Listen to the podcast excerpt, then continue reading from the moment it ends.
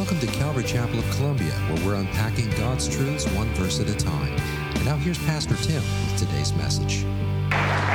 Amen and amen, church. He is risen. Yes, listen, this is like the Super Bowl after party right now. I mean, it doesn't get any better than this for me and for you. And in fact, we know that we are celebrating victory all the days of our lives, not just today, but every day, because Jesus is risen, not just today, but every day. This is the 1988th annual Resurrection Sunday service. It happened nearly 2,000 years ago, and here we are today celebrating what Jesus has done. Come on, somebody give him some praise. Yeah. Listen. They say some traditions are worth keeping, and I say that this is worth keeping. Amen? Amen. So, hey, if you're a guest with us this morning, we want to welcome you. We're so grateful that you've come to worship with us this morning, and what a great time to come. There is a card in the seat back pocket in front of you called a Connect card. If you grab that card, fill it out, take it to our Welcome Center, which is directly across from the main sanctuary doors. We have some information about who we are, what we believe, and we have a little gift card to our coffee shop. So make sure that you fill that out and take that over there.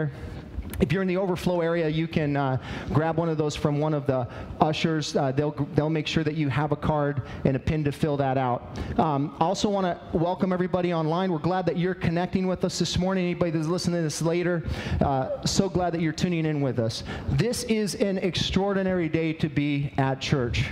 Like, every Sunday is extraordinary, but especially this day because of the importance of what the resurrection represents for you and I today. This is not just a miracle that is worth remembering, but it has, listen, personal significance. It has personal significance for every single person in this room. You might be here today and you are like totally not understanding why these people are being crazy about the resurrection of Jesus Christ, but I hope by the end of this that you too will join in. And, I can't hardly lift my hands because my shirt's tucked in, but I kept doing this in worship, but I was trying. But hopefully by the end of this, I don't care if my shirt comes out, I'll just be celebrating the Lord. And I hope that's you as well, because this Resurrection Sunday has something meaningful for each and every one of us. And I want to invite you to join me as we look at the very first Resurrection Sunday service. It happened to be Sunday evening. And so if you have a Bible, turn with me to John chapter 20. If you don't have a Bible, raise your hand. We'll make sure you get one. John chapter 20. And my message this morning is entitled, Resurrected Savior, What It Means for Us. Resurrected Savior, What It Means for Us. John chapter 20. And once you are there, stand with me, and we're going to read this account.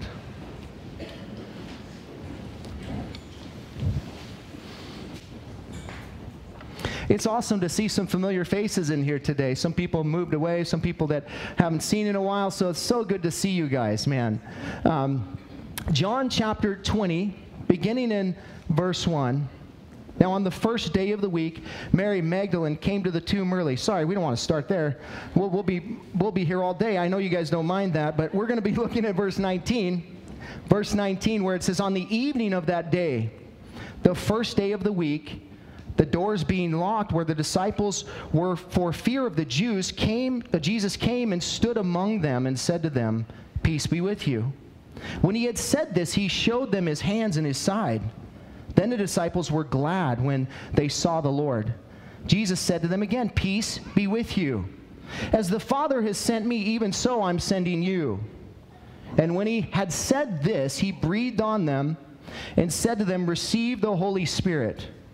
If you forgive the sins of any, they are forgiven them. If you withhold forgiveness from any, it is withheld. Will you pray with me? Father, we thank you for your word. This morning we ask you to help us understand what this means for us personally. Jesus, you are a personal God. You came in a very personal way to take the personal place of every human being on this earth. You paid the price so that the sins of the world could be washed away.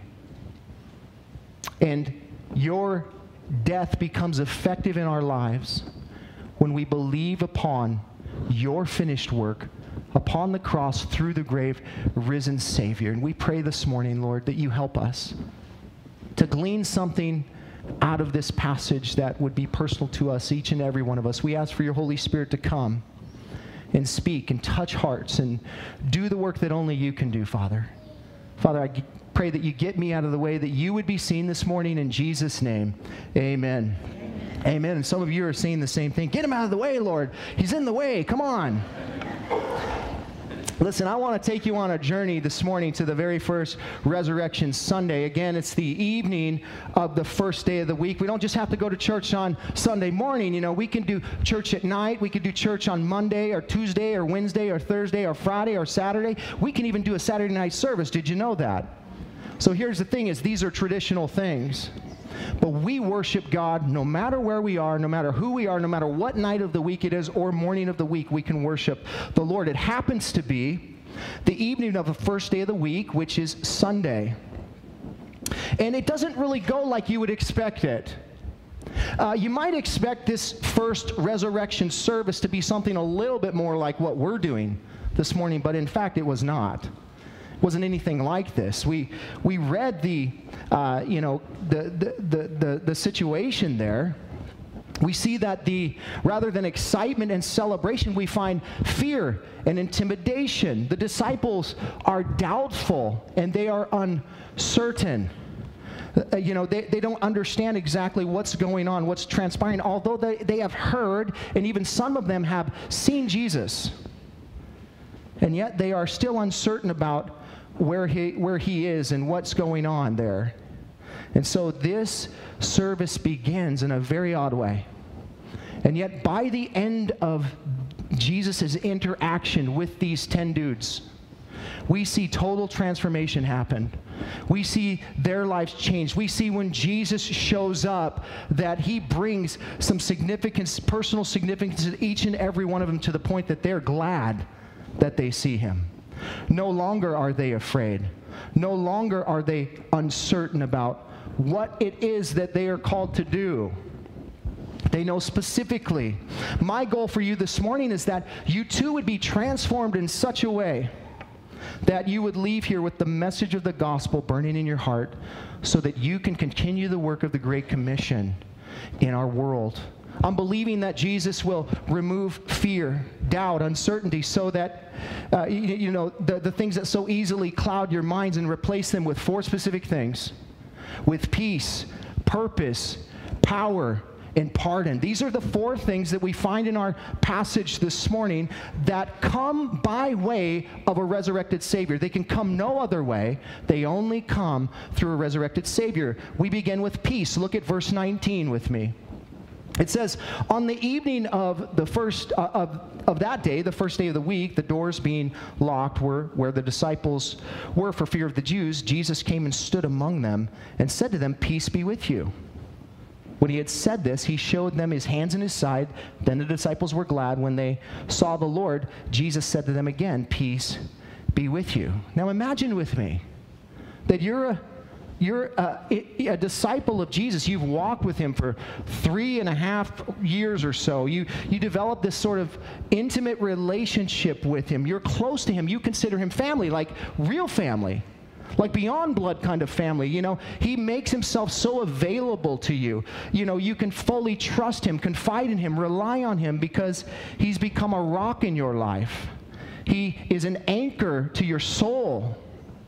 You've had lots of laughs with Jesus. You've shed lots of tears with Jesus because of the kind of person that he makes you to be, completely transparent. You feel so comfortable with him, and now all of a sudden he's just taken away from you completely. Feels like he's ripped from your life. No warning, although he did actually warn them. No planning, although he did actually let them know that this was coming. And what's more troubling to you is the manner in which he was taken. It was savage. They took Jesus like he was the criminal of criminals. They came with just a bunch of soldiers and, you know, ready for war. Of course, Jesus freely gives himself to them and goes with them. And then the way that they treated him. He was beaten beyond recognition. And if that wasn't enough, then he was executed by way of the cross. If you're not familiar with that means of death, it is a criminal's death. Like, it was for the vilest of people in that culture. And Jesus died that way. His followers, his friends, his family, all in observation of everything that happened to him. How do you feel in that moment? What do you think you're lacking? Comfort? Confidence? What about morale and the message that he's given you to preach? My guess is that you would be completely lacking peace. We know that place all too well, don't we? Lacking peace. Circumstances come in our lives, and before we know it, we are up in arms in our hearts. We're afraid, we're nervous, we are uncertain about what might come. Maybe it's a diagnosis from a doctor, maybe it's the loss of a job, maybe it's your economic impact, you know, something going on in your, you know, finances. We know what it's like to lose peace. And that's by design, by the way. God wants you to understand what the lack of peace feels like so that you can feel what real peace feels like. He wants you to understand that without him, we can have no peace. Peace is a God-given attribute that only comes through Jesus Christ. Listen, the world can offer us false peace, but only Jesus can offer us real peace. He is the Prince of Peace. And he wants to offer peace to us this morning. The scripture declares to us here that on the first resurrection Sunday, the disciples were lacking peace. They were afraid. They were in behind locked doors in the upper room there. And, you know, what do you think they were doing? They certainly weren't playing Jenga, were they? They weren't like, you know, in a mad game of Scrabble there. No, they were afraid for their lives. Why? Well, because of what happened to Jesus, number one. Number two, because there was now a rumor circulating through Jerusalem already, you know, given by the religious leaders that the disciples had stolen the body of Jesus and they were hiding him somewhere, right? So they have that going on. Not only that, maybe something that maybe you wouldn't even be thinking about in this moment, but what about when, if Jesus really did raise from the dead, what are they going to say to him? Sorry, bro? Hey, sorry I bailed on you, Jesus. Sorry, you know, I fled from the situation and left you by yourself. I mean, what are you going to say to him when you look him in the eyes? Man, I'm so glad that when I find myself in those situations, when I'm fearful, when I've blown it, when I'm ashamed, and I have no idea what I'm going to tell Jesus regarding why I failed him yet again, that Jesus comes and stands in my presence, and he presents himself to me, and he speaks peace over my life. That's exactly what he does to his disciples, and that's what he does to all of his disciples. He wants to bring peace into your hearts. It's interesting that the very first word that he says is shalom. It's Hebrew for peace. Two times in these verses, in these three verses right here, Jesus says to them, peace be with you. It was a common greeting of the day, but not in this moment. This was no common greeting. Jesus was giving them something that they lacked all the way up until this point. They could never have true peace until Jesus had gone to the cross, died for the sins of the world, and then risen again from the dead. So the peace that he's speaking over their lives is brand new to them. Totally different than anything that they have ever experienced. He says, peace be with you. It's personal. And he wants every single person to feel that perfect peace, that true peace, the only peace that He can bring. Sin has wrecked that peace in our lives. In the Garden of Eden, when Adam and Eve sinned, true peace was lost. And we became enemies of the Father. Thankfully, God didn't just leave it there, right? But actually, He acted on our behalf immediately in the Garden of Eden when true peace was ripped away from Adam and Eve and from all of humanity. God immediately said, I will restore true peace. And in fact, He says to the serpent in the garden, Genesis 3:15, He declares this fact when He says, I will put enmity between you and the woman, between your offspring and her offspring. He shall bruise your head, and you shall bruise his heel. You know what He's saying here? You know what God is saying to Satan in this moment? I'm going to send my Son, Jesus Christ. He is going to die on a cross, and He's going to raise from the dead, and He's going to crush your head. That's what He's declaring in these moments. He's declaring victory, right at the fall. God intercedes on man's behalf immediately. I want you to get the understanding here that God isn't up in heaven just going, well, they better figure it out. No, He steps into your mess, and He brings solutions to your problems. There was no other solution for this problem except for Him bringing His Son into the picture. Notice it says that it was by the offspring of the woman. It literally, that word there can be translated seed. A woman doesn't have a seed.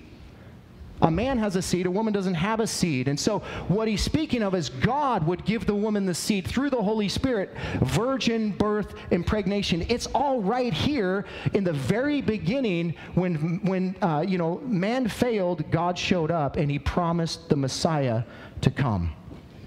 Not only that, but then, this is prophesied all through the Old Testament. In fact, the prophet Isaiah said in Isaiah 53:5, he says, but He was pierced for our transgressions. He was crushed for our iniquities. Upon Him was the chastisement that, brought us peace. And with His wounds, we are healed. Paul said it like this in Romans 5:1, therefore, since we have been justified by faith, we have peace with God through our Lord Jesus Christ. What are you lacking today if you're not in right relationship with Jesus Christ? Is God, the peace with God. You're lacking peace. Not only peace with God, but you're lacking peace with man. Not only that, but you're lacking peace within. True peace from Jesus Christ is threefold. You gain that reconciliation with the Father, peace with God. You gain that reconciliation with man, peace with others. Then you gain that peace within. Jesus Christ comes and fills your heart and gives you a peace that surpasses all understanding. He is the Prince of Peace, and He's come to restore peace. Now notice, He speaks peace over their lives, but check this out. Then He shows them the means of peace. Can you imagine Jesus saying, peace be with you? And then He just does this. And you see right through the hands and His wrists, and He shows you His side, and you see the gashing gape where that spear was thrust into Him. He shows you the marks of the peace that He came to bring. Do you know that Jesus will bear those marks for all of eternity? And in fact, the writer of Revelation, John, the apostle, says this in Revelation 5:6, I saw a lamb standing as though it had been slain. This is in heaven.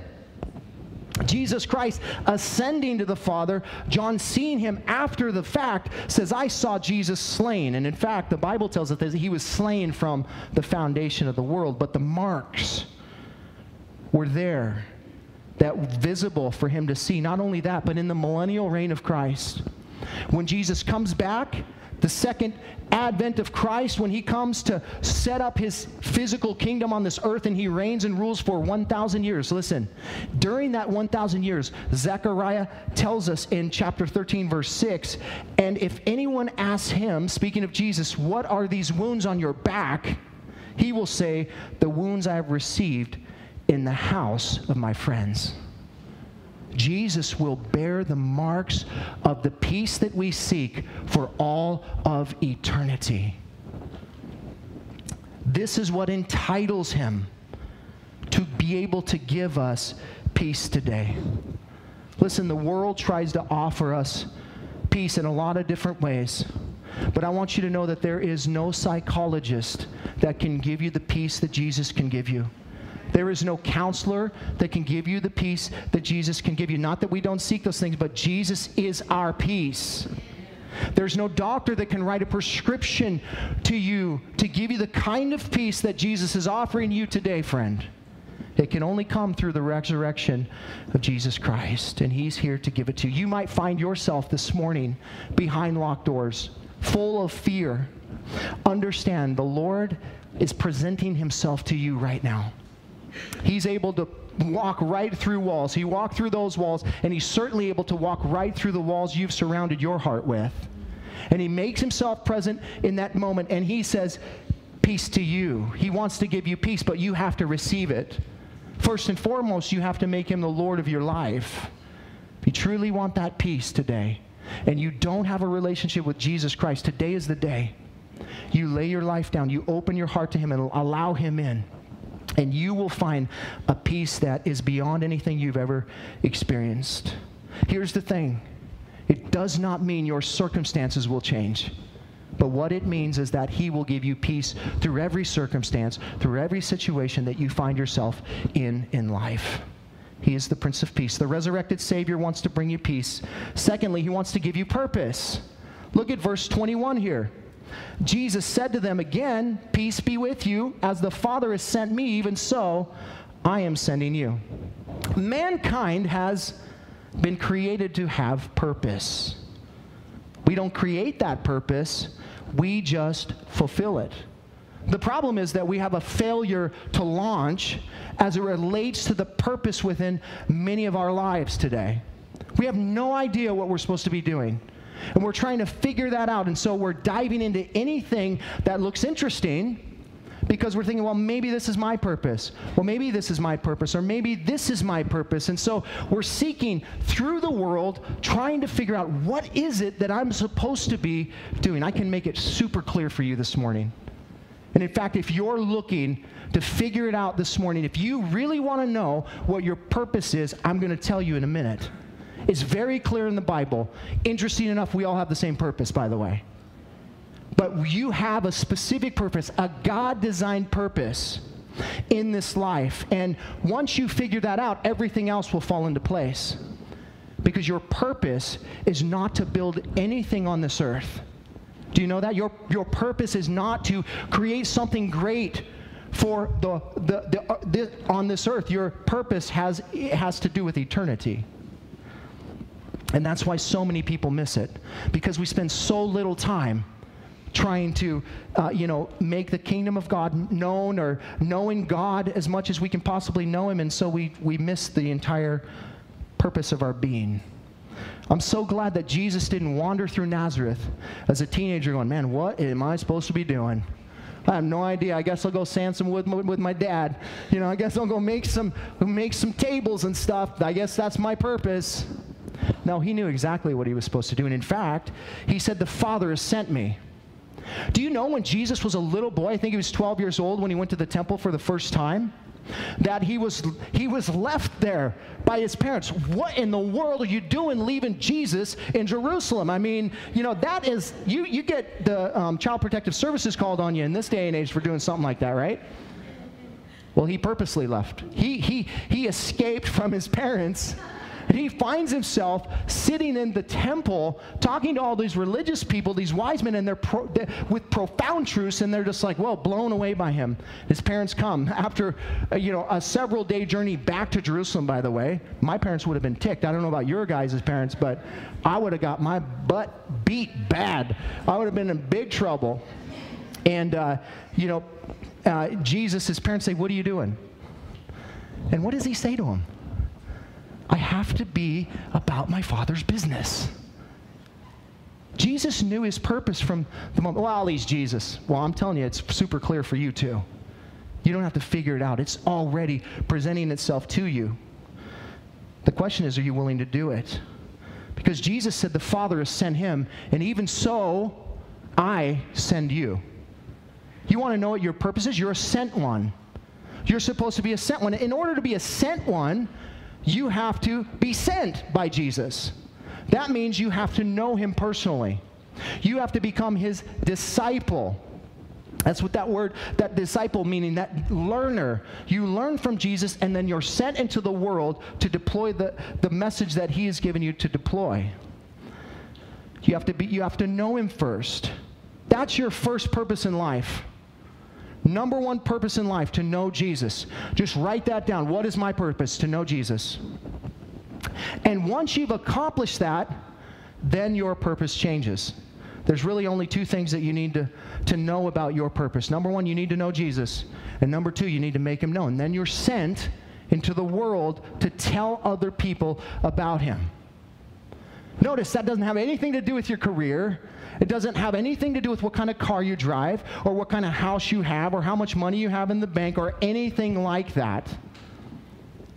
What it has to do with is mission and purpose and knowing what you were created for.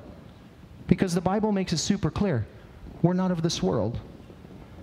Those who belong to Christ are not of this world. When we become Christians, we don't try and get as much of this world as we can.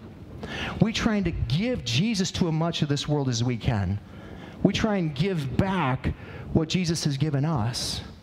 That's the point. That's your purpose. Jesus said in Matthew chapter 28, you know the verses, 18 through 20, all authority in heaven and on earth has been given to me. Go, therefore. You're sent.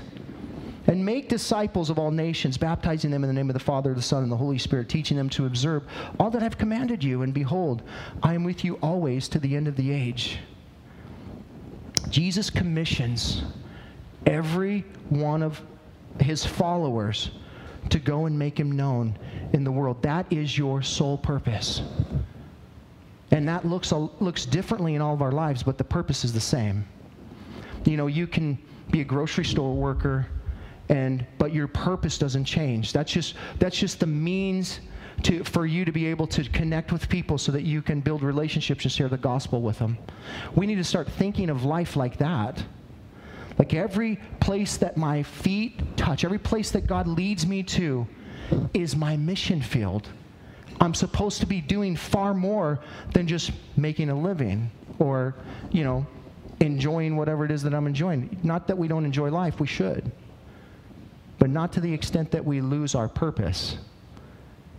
Your purpose is to make him known in this earth. And when we do that, God gets all the glory. Do you know that? He gets all the glory. Jesus did everything that he did for the glory of God, and we should do everything that we do for the purpose of glorifying God. The resurrected Savior gives us peace. Secondly, he gives us purpose. And now we find that he also gives us power. Look at verse 22. And when he had said this, he breathed on them and said to them, receive the Holy Spirit. Now, this isn't the first time the disciples have heard Jesus speak about the Holy Spirit. Jesus spoke about the Holy Spirit often, and what a blessing the Holy Spirit would be in their lives. And in fact, he went on to say to them, to his disciples there in John chapter 16, verse 7, listen to this, I tell you the truth. It is to your advantage that I go away. For if I do not go away, the helper will not come to you. But if I go away, I will send him to you. Now, most of us would say, nah, I'll take Jesus. I'd rather have Jesus with me, walking with me in the physical form, you know, showing me what this looks like and all this kind of stuff. But Jesus said, no, you wouldn't. Jesus said, in fact, it's better for you that I don't walk physically with you, you know, side by side in the flesh, showing you these things. It's better for you, in fact, for me to go away so that I can pay for your sins, so that you can become a holy vessel that can be filled with God himself inside of you, and then he will lead your life from then on. He wants us to understand that his purpose was to die on the cross to reconcile us to God, and then the Holy Spirit's purpose is to come and fill us and give us power to live the life that we're called to live. Now, some of us, I don't know, you know, kind of how we think about this, but when we talk about inviting Jesus into our heart, A little Jesus doesn't come inside. I don't know if you know that, but like little Jesus doesn't walk inside your heart, open the door and go, here I am. Actually, that's really kind of a terrible, I say it sometimes, you know, because it's just something that we say. It's a Christian kind of saying or whatever.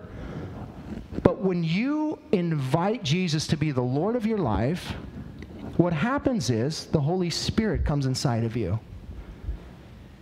Jesus paid the price for you so that the Holy Spirit could come inside of you, so that you could receive the power that you need to walk the life that he's calling you to walk. What I'm really trying to tell you is that as far as it relates to disciples and what God is asking us to do, we have the capacity to do it because we have the power of God within us to do it. We have the Spirit of God within us. And so, you know, we are, to a large degree, without excuse. It's to our advantage, Jesus said, that the Holy Spirit come inside of you. If Jesus is telling me that it's to my advantage, I probably should listen to what he's saying. Some of us don't even know who the Holy Spirit is or what the Holy Spirit is or anything, and that's okay. You know what? Because all you need to know is Jesus came for you. He died on the cross for you.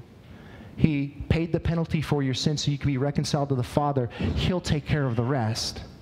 You don't even have to worry about it. You will notice the power of the Holy Spirit in your life, because what will happen is you will have a changed life. You will have a changed life. You will no longer be the same. The Bible says in 2 Corinthians 5:17, if anybody's in Christ, he's a new creation. All things have passed away. Everything's become new. Why? Because you have God inside of you. You have the Holy Spirit inside of you. It's so interesting to me the way that Jesus deploys the Holy Spirit upon his disciples. This is illustrated for us. This is really not for, this is for us to understand how all of this works, because Jesus had to die. Before Jesus died on the cross and rose again from the dead, before he rose, the Holy Spirit did not reside in man. The Holy Spirit did not live inside of man. He had to pay the price first. When he paid the price, now he wants to show us what happens when we become his follower. And so he steps into their chaotic situation there, and he goes, receive the Holy Spirit. I love that. I love that Jesus breathes his breath on him. And it draws me back, and I say this a lot because it's so profound to me. Because here's what happened. Maybe you know this in the Garden of Eden. You know, when God formed man from the dust of the ground, it says that he breathed into his nostrils the breath of life, and the man became a living creature. So you know how you're a little kid and you're making little mud pies and stuff? Could you imagine you have that, you just blow and the thing comes alive? You're like, whoa, how awesome would that be? That's what he did. But do you know it was Jesus as creator? He's creator. The Bible tells us, and he blew that breath into Adam's lungs. Interesting, because it's Jesus as the Savior of the world now, the resurrected Savior, who again blows the breath of life into his disciples. They were at this moment born again. This is what it means to be born again. We are spiritually dead as a result of sin, and we need life to come inside of us. That's why Jesus said, I came to give them life, and that more abundantly. He wants to have life in us. Some of us feel dead inside, and maybe we are dead inside because we're not in right relationship with God. We don't have that spiritual connection with God. We're spiritually dead, and so we feel numb in life. We don't understand our purpose. We don't understand what we're supposed to be doing, and it's frustrating, but I'm here to tell you this morning that you need Jesus to breathe on you. You need Jesus to blow his breath of life in you. And when you do that, you're born again. You become a new person. And what an illustration it is that the Lord would do that for us. He would show us that. Life began under what is called the federal headship of Adam, and it was lost under the federal headship of Adam, and then redeemed life came again under the federal headship of Christ through the very same breath of life, the Holy Spirit. And here's the beautiful thing about this, is that when you have the Holy Spirit, you have the Son. That's what the Bible tells us. He is guarantee. Ephesians chapter 1, verse 13 and 14. In him, Christ, you also, when you heard the word of truth, the gospel of your salvation, and believed in him, were sealed with the promised Holy Spirit, who is the guarantee of your inheritance until we acquire possession of it, to the praise of his glory. You're sealed with the Holy Spirit. It's the idea, you know, of the medieval times where the nobleman or somebody important would write a letter and they would roll it up or whatever. They put a blot of wax on it, and then they would take their ring, which is a signet ring, and they would put a stamp on that hot wax, and it would leave an impression. And then they would go deliver that scroll to somebody, and they would look at that signet emblem on that wax, and they'd say, "Oh, this is from so and so." It's authenticating the letter. It's authenticating the deliverer of the letter, saying, this is from me. This belongs to you from me. And so what God has done is done that with the Holy Spirit inside of you. He's put his signet stamp upon your life. It's a promise that you belong to him. That is awesome, that God would make it known to us that we belong to him by giving us the guarantee of our inheritance until we possess it. All through life, you don't have to wonder. If you have the Holy Spirit inside of you, you have a guarantee of an inheritance until you possess it. Listen, I don't know if you're a believer here today and you struggle with your salvation and you're like, I don't know if I'm saved. I feel, I still sin. Well, welcome to the club. We all still sin. The question is not, do you still sin? The question is, are you growing in your faith? The question is, do you have a desire to know Jesus? The question is, have you laid your life down to him? That's really the question. If God was after perfection, we'd all be in big trouble. There was only one perfect man, and his name was Jesus. And that's why we put our faith in him and what he's done for us. And that doesn't mean we go do whatever we want to do, but the point of the matter is this. If you have the Holy Spirit inside of you, you're secure in Christ. Your life is in his hand. And the Bible tells us nothing can take us from his hand. I want you to know this morning that you can know that you know that you know that you know that you belong to him if you have the Holy Spirit inside of you. And how do I know that? Because he produces fruit in your life. Love, joy, peace, patience, kindness, goodness, faithfulness, gentleness, and self-control. Are you the same person you were prior to accepting Christ? Then you might ask yourself some questions. But the Bible says when there's a transformation, and you'll be continually transforming, and that's the evidence of the Holy Spirit in your life. Now, the reason why the Holy Spirit is so important is because it's impossible for us to fulfill the purpose of God without the power of God. And that comes by the power of the Holy Spirit. Jesus' last words to his disciples before he ascended into heaven, Acts chapter 1, verse 8, but you will receive power when the Holy Spirit has come upon you, and you will be my witnesses in Jerusalem and all Judea and Samaria and to the end of the earth. And then the very next scene, we find Jesus'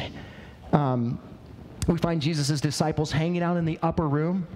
And you might know the story. It says there was a mighty rushing wind that blew through there. That was the Holy Spirit moving through that place. And it says that all the people outside of that upper room heard them speaking in their native languages, which kind of made them curious, like, what in the world is going on there? And remember, Peter came down and he spoke the gospel over these people. And you know what? 3,000 people got saved in that moment, like that. Why? Because of the power that was sent upon them to be witnesses into all Judea, Jerusalem, Judea, Samaria, and to the ends of the earth. And God wants you to know that you have the same power to be his witness through his Holy Spirit. We can't do anything outside of the power of the Holy Spirit. We need that power to be his witness. Well, not only does the resurrected Savior give us peace, purpose, and power, but he also gives us pardon. Look at verse 13. Or 23, I'm sorry. If you forgive the sins of any, they are forgiven them. And if you withhold forgiveness from any, it is withheld. There is no greater news to the guilty than to hear that you are pardoned. Can you imagine, you know, sitting in a courtroom? You've done something wrong, and you know that you're guilty, and yet the judge calls your name. Anybody gotten a speeding ticket before, and they call your name, and you're like, heart's pumping, you're going up there? Happens to me all the time. I just, I need to learn my lesson. Lord, forgive me. They call your name, and you walk before that judge. He's the authority in that room.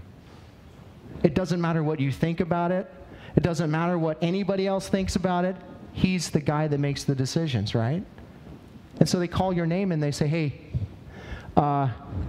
you did this, this, this, and this. Are you guilty? And because you're honest, you say, yeah, I'm guilty.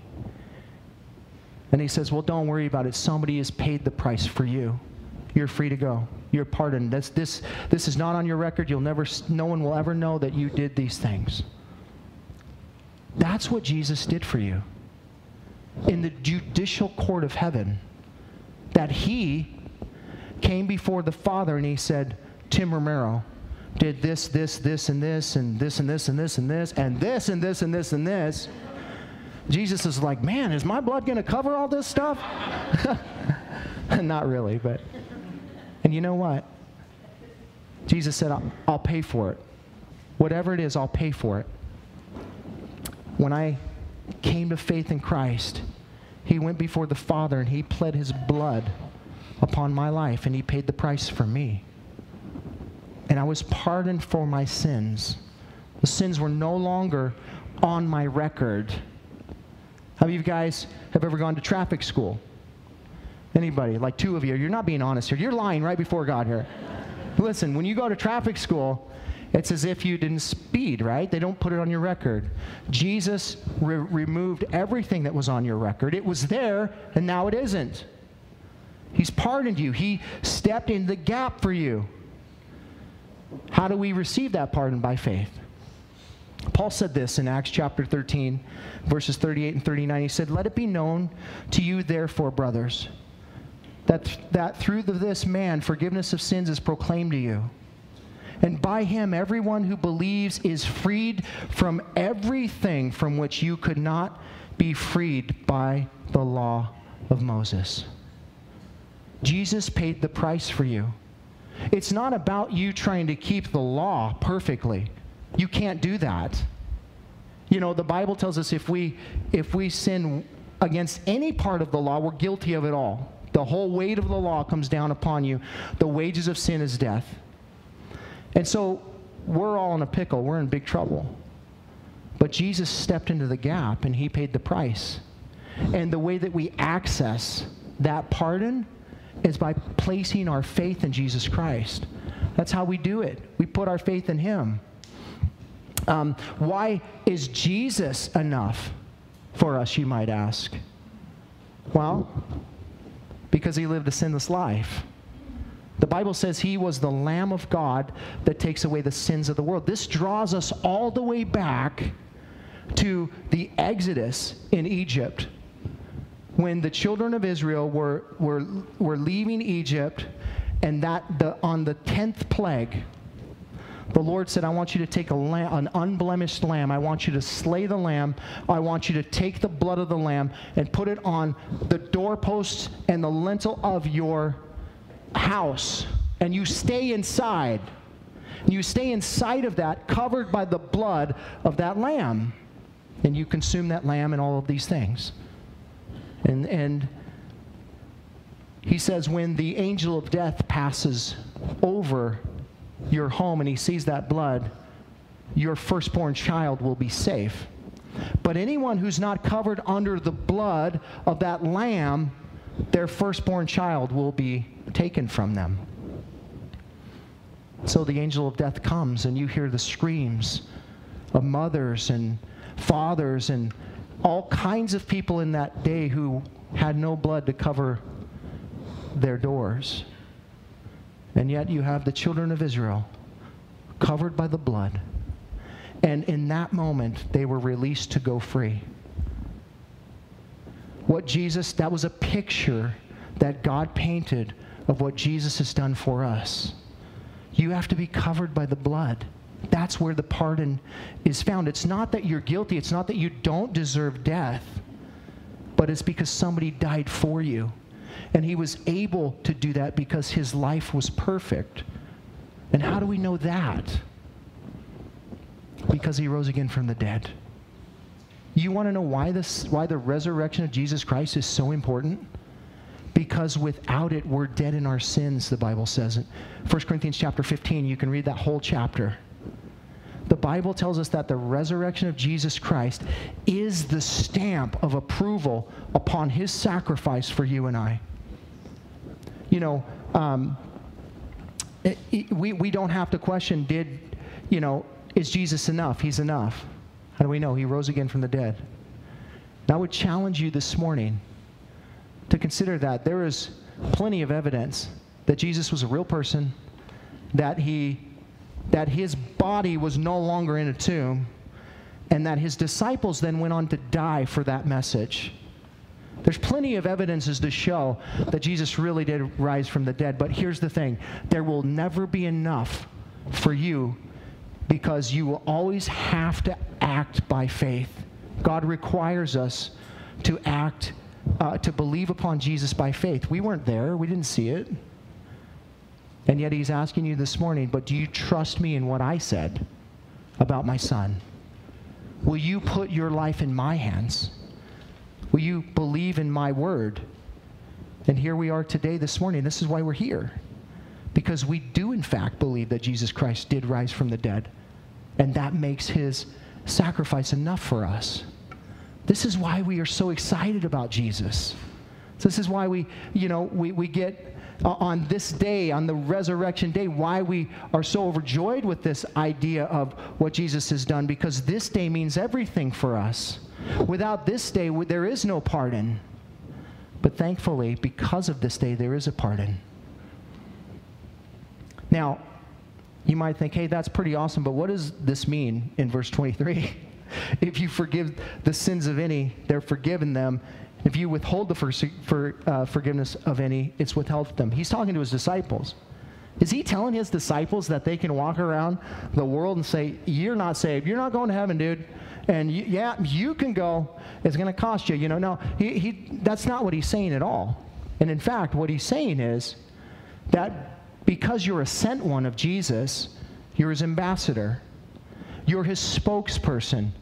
You have the authority based on the message that you present, which is the gospel message. You have the authority to tell a person in that moment where they lie eternally. Whoa, whoa, whoa. Are you mean we judge people? No, we don't judge people. God does. But we tell people the truth. So when I come to somebody and I share the gospel with them, what does that mean? I mean, that means that I come to them and I say, make it real simple. Listen, we all sin, right? Oh, yeah, I've done things. I've done certain things. You've lied. You've stolen. You've done these different things or whatever. You've done something. You're a sinner. All people are sinners. That sin separates you from God. And the wages of sin is death. So you are eternally destined to die forever. But God doesn't want that for you. So he sent his son, Jesus Christ, to come into the world, to live a sinless life, to die on a cross for you, to bleed his blood for you, so that you'd be covered under his blood. And then he rose again from the dead so that you too could rise again from the dead and be in eternity with him forever. That's the gospel. And you acknowledging those things and turning away from your sin and putting all your faith in Jesus, that's how you receive the gospel. And then in that moment, depending on how you receive that message, then I can say, listen, man, you came to Christ by faith, and you know what? Jesus proclaims that you're going to heaven. I can tell people that because of the message that they received. It has nothing to do with them. It has nothing to do with me. It has everything to do with Jesus. At the same token, I can also say to somebody, listen, because you're rejecting the gospel, there is an eternity separation from God waiting for you because you're not willing to come by faith to Christ this morning or whenever it might be. And I can be certain about where you will spend your time. Not because I know, but because Jesus told us. And as his ambassador, I can make that declaration in every situation, no matter what. I can tell people those things. And that's what he's saying. If you forgive the sins of any, you can say, listen, Jesus paid the price for your sins. You're forgiven. I can say that with authority because he's able to do those things. But I can also say, if you reject that message, your sins are not forgiven. And you'll be dead in your sins. Listen, I lived 24 years of my life thinking I was a good person. 24 years of my life, wasting my life, not knowing that there was a bigger purpose in mind.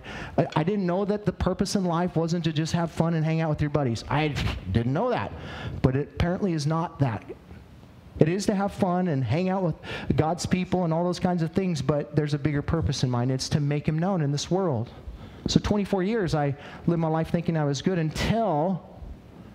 And I thought I could work my way to God. I thought that I could do enough good things, help enough little old ladies across the street and open car doors for people and those kinds of things, that would get me to heaven, and that does not get you to heaven.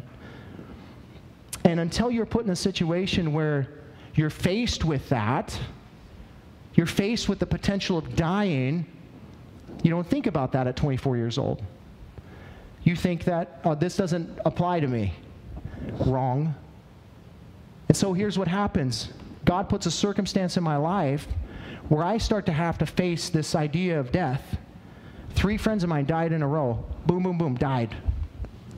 And now I'm thinking, dude, one of them was 22 years old. One of them was like 23 years old.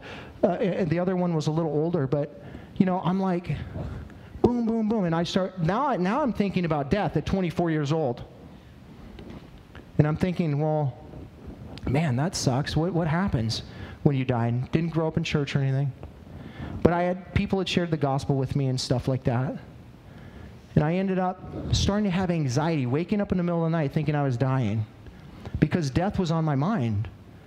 I was thinking, man, what happens when you die? All these people that I know are dead. They didn't think they were going to die. They thought they were okay. And now... this reality of how good I am starts to weigh on me like, am I? Am I a good person? Is that enough? Man, I don't know. It doesn't feel enough to me. I had zero peace. And after waking my wife up for like the 4th time, she's like, you know, telling her, thinking I'm dying, she's like, go back to bed and die if you have to. I need sleep. But she's super black and white. I mean, I love her, but she just is, that's the way it is. You know what God was doing? Getting me by myself. God was making me not depend on anybody else but him. And so I went through a period of time, and I'm not exaggerating, a couple years of trying to process this and thinking I was dying. I would be in a situation where I'd have been having lunch with people, be in a group with people, and I'd think, I'm dying right now. I am dying. I'm going to be so embarrassed when I just fall down dead in front of all these people. I'm not kidding. These are the thoughts I had, but nobody knew it, right? Because I didn't want to seem like a crazy person. And so, you know, I process all this stuff. And one night I wake up once again thinking I'm dying.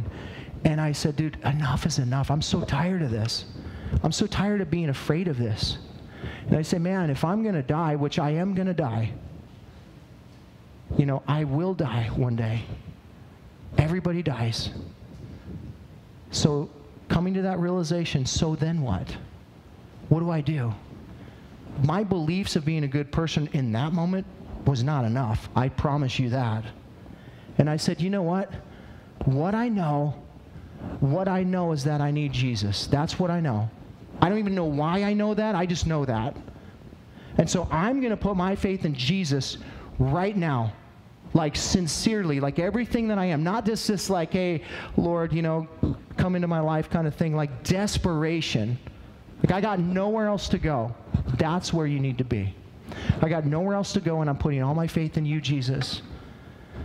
And I did it that night in the middle of my room, and, you know, by myself. I just reached out to God. I said, God, I know that I'm a sinner and that I need Jesus. I know that Jesus died on the cross for me. I knew these things. and that he rose again from the dead for me. I don't even know exactly the words I prayed, but here's what I do know. I woke up a different person. I woke up a totally different person. No longer, listen, no longer did I had a peace within me, number one, but my anxiety and stuff didn't go away. It didn't take me out of the circumstance immediately, but you know what did take me out of the circumstance? Reading his word. And you know what my life verse is to this day? Philippians 1:21, to live is Christ, to die is gain. When you allow his word to come and wash you, all of a sudden all those anxieties and fears and doubts and uncertainties just are washed away because you're filled with truth. And truth combats lies.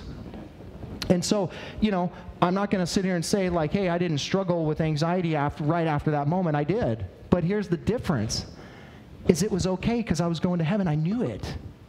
I knew it. And my life radically changed. And from that day forward, the Lord has just been in a continual motion of revealing himself to me in different ways and revealing, you know, speaking into my life in different areas of my life, reminding me of what Jesus has done for me. That he's pardoned me, that, you know, no longer am I bound by the things that I was once bound by. I'm forgiven. And I receive that pardon. And the Lord wants to give you that pardon today. He wants to give you that potential to be forgiven. I don't know what your struggle is, but I know that God puts circumstances in our lives to bring us to a place to help us to see our need for him. You might be here today and you're like, yeah, I don't really see that. Just wait. You know why? Because he loves you that much. He loves you that much that he will isolate you into a place where only he can speak peace into your life. He'll isolate you into a place that only he can bring purpose into your life. He'll put you in a place where only he can give you the power to do what you need to do. And he'll bring you to a place where only he can pardon you from the things that you need pardon from. Jesus' resurrection gives us this fourfold message of peace, of purpose, of power, of pardon. And here the reality is that we all need that here today, every one of us. Maybe you're a believer here today and, you know, you're lacking peace. You're lacking purpose. You're lacking power. You know you've been pardoned, but the other three apply to you. Guess what? Jesus is the answer. You come to the Lord and you say, Lord, I'm lacking in this area, and I know that you rose from the dead to give me victory in these areas of my life. You want to speak peace into my life. You want to reveal yourself and give me the purpose that, you know, you put me on this earth for, and, you know, you want to give me the power to do those things. You as a believer today, you reach out to the Lord. Maybe you're off track. Maybe you need to recommit yourself to the Lord. Do that this morning. The Lord has made himself present here today in epic fashion, by the way. He rocked the grave. He shattered the grave. He conquered sin and death for you. So you can do that this morning. That's like a golf clap.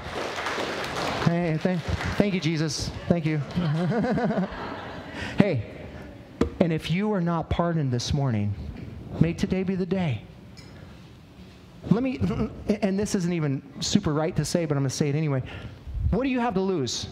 What do you have to lose this morning? If you don't know that you know that you know that you know that you're going to heaven right now, today is the day to make that clear. Today is the day to put that stake in the ground and say, Lord, I'm yours totally. What a better day to do that than today, man. There's no better day to do that. On Resurrection Sunday, because this day declares victory over our lives. Amen? Will you pray with me? Father, we thank you for your word this morning, and we are so grateful, Lord, for presenting yourself in this very first resurrection service in this manner. This is as real as it gets. Here we find your disciples shaking in their boots, afraid, uncertain about what's to come, even though you've told them over and over all the things that would happen. Here they are. They're struggling. And maybe that's some of us this morning. We're in desperate need of you to make yourself present, and here you are. And you want to speak peace over our lives. If that's you this morning, you just tell him, Lord, I need your peace. Come, bring your peace right now. We thank you, Lord, that you see every heart and you know. If you're lacking peace this morning, reach out to Jesus right now. Lord, I receive your peace.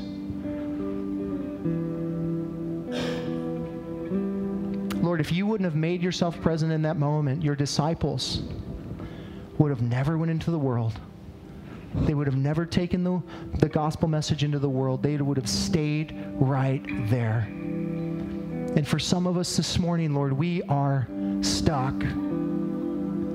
We don't understand our purpose. We have maybe come to faith in you, but we're not living our lives to make you known.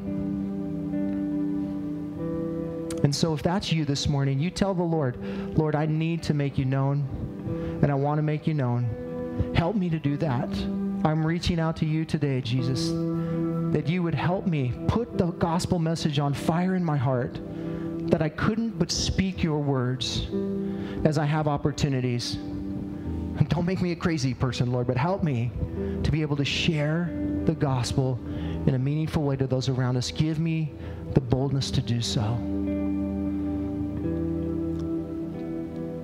And then you told your disciples that you would give them the Holy Spirit, Lord, in that moment, that they would have the power to be your witness unto Jerusalem, Judea, Samaria, and to the ends of the earth.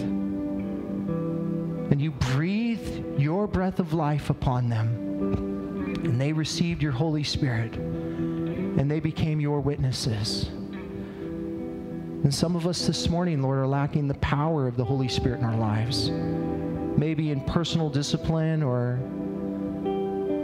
in corporate power of being your witness, Lord. We ask you even now, we invite you to come in and empower us to be the witnesses that you call us to be. You're the resurrected Savior, and you want to give us power this morning, and we receive that in Jesus' name. And then you told your disciples in that first resurrection Sunday service, Lord, that they had the power to forgive sins through the gospel message, that they were your ambassadors, and they had the power to tell people where their eternity lied based on how they would respond to the gospel message. And here we are. The gospel message has gone forward, Lord. And I have to think that there are some here in this room, Lord, that may not be in right relationship with you. And so we ask for boldness now, for them to come, Lord, to turn their lives over to you. As we continue to pray, you're here this morning and you are in that place of where the disciples were, where you are in fear, where you are confused and you're uncertain about your eternity. Today is the day that the Lord wants to call you into relationship with him. He wants you to acknowledge your sin. He wants you to acknowledge that you can't live the life that he's calling you to live to get to him. And that he sent his son, Jesus Christ, to die on the cross for you so that you could be forgiven. And then he rose again from the dead so that you could have newness of life. If you're here this morning and you're not in a relationship with Christ, right now is the time to do that. I just want you to lift your hand up and I want to pray a prayer with you. Is there anybody in this place that wants to be in relationship with God, have your sins forgiven, to know that you know that you know that you're going to heaven? This is absolutely the best decision you'll ever make in your life. This is what you're on this earth for, is to know him first and then to make him known. If that's you this morning, just lift your hand up. If you're online, the Lord sees you. God bless you. Is there anyone else? Anyone else that wants to be in right relationship with God? God bless you. This is serious business, guys. Eternity's at stake. You're not guaranteed tomorrow. One last time, if you're not in right relationship with the Lord, lift your hand up. For those of you that have lifted your hand up, will you just pray this prayer with me? You can pray it in the quiet of your heart or pray it out loud if you like, but you just say, Lord Jesus, I come in Jesus' name now, and I ask you to forgive me of my sins. I acknowledge that I have sinned against you. I turn my life over to you. I want to make you the Lord of my life. And I believe I can do so because you came, you died on the cross, and you rose again from the dead for me. And I personally receive you as my Lord this morning. Now take me and use me however you will, Lord. I give my whole life to you in Jesus' name. Amen. Amen. Hey, will you celebrate life with me?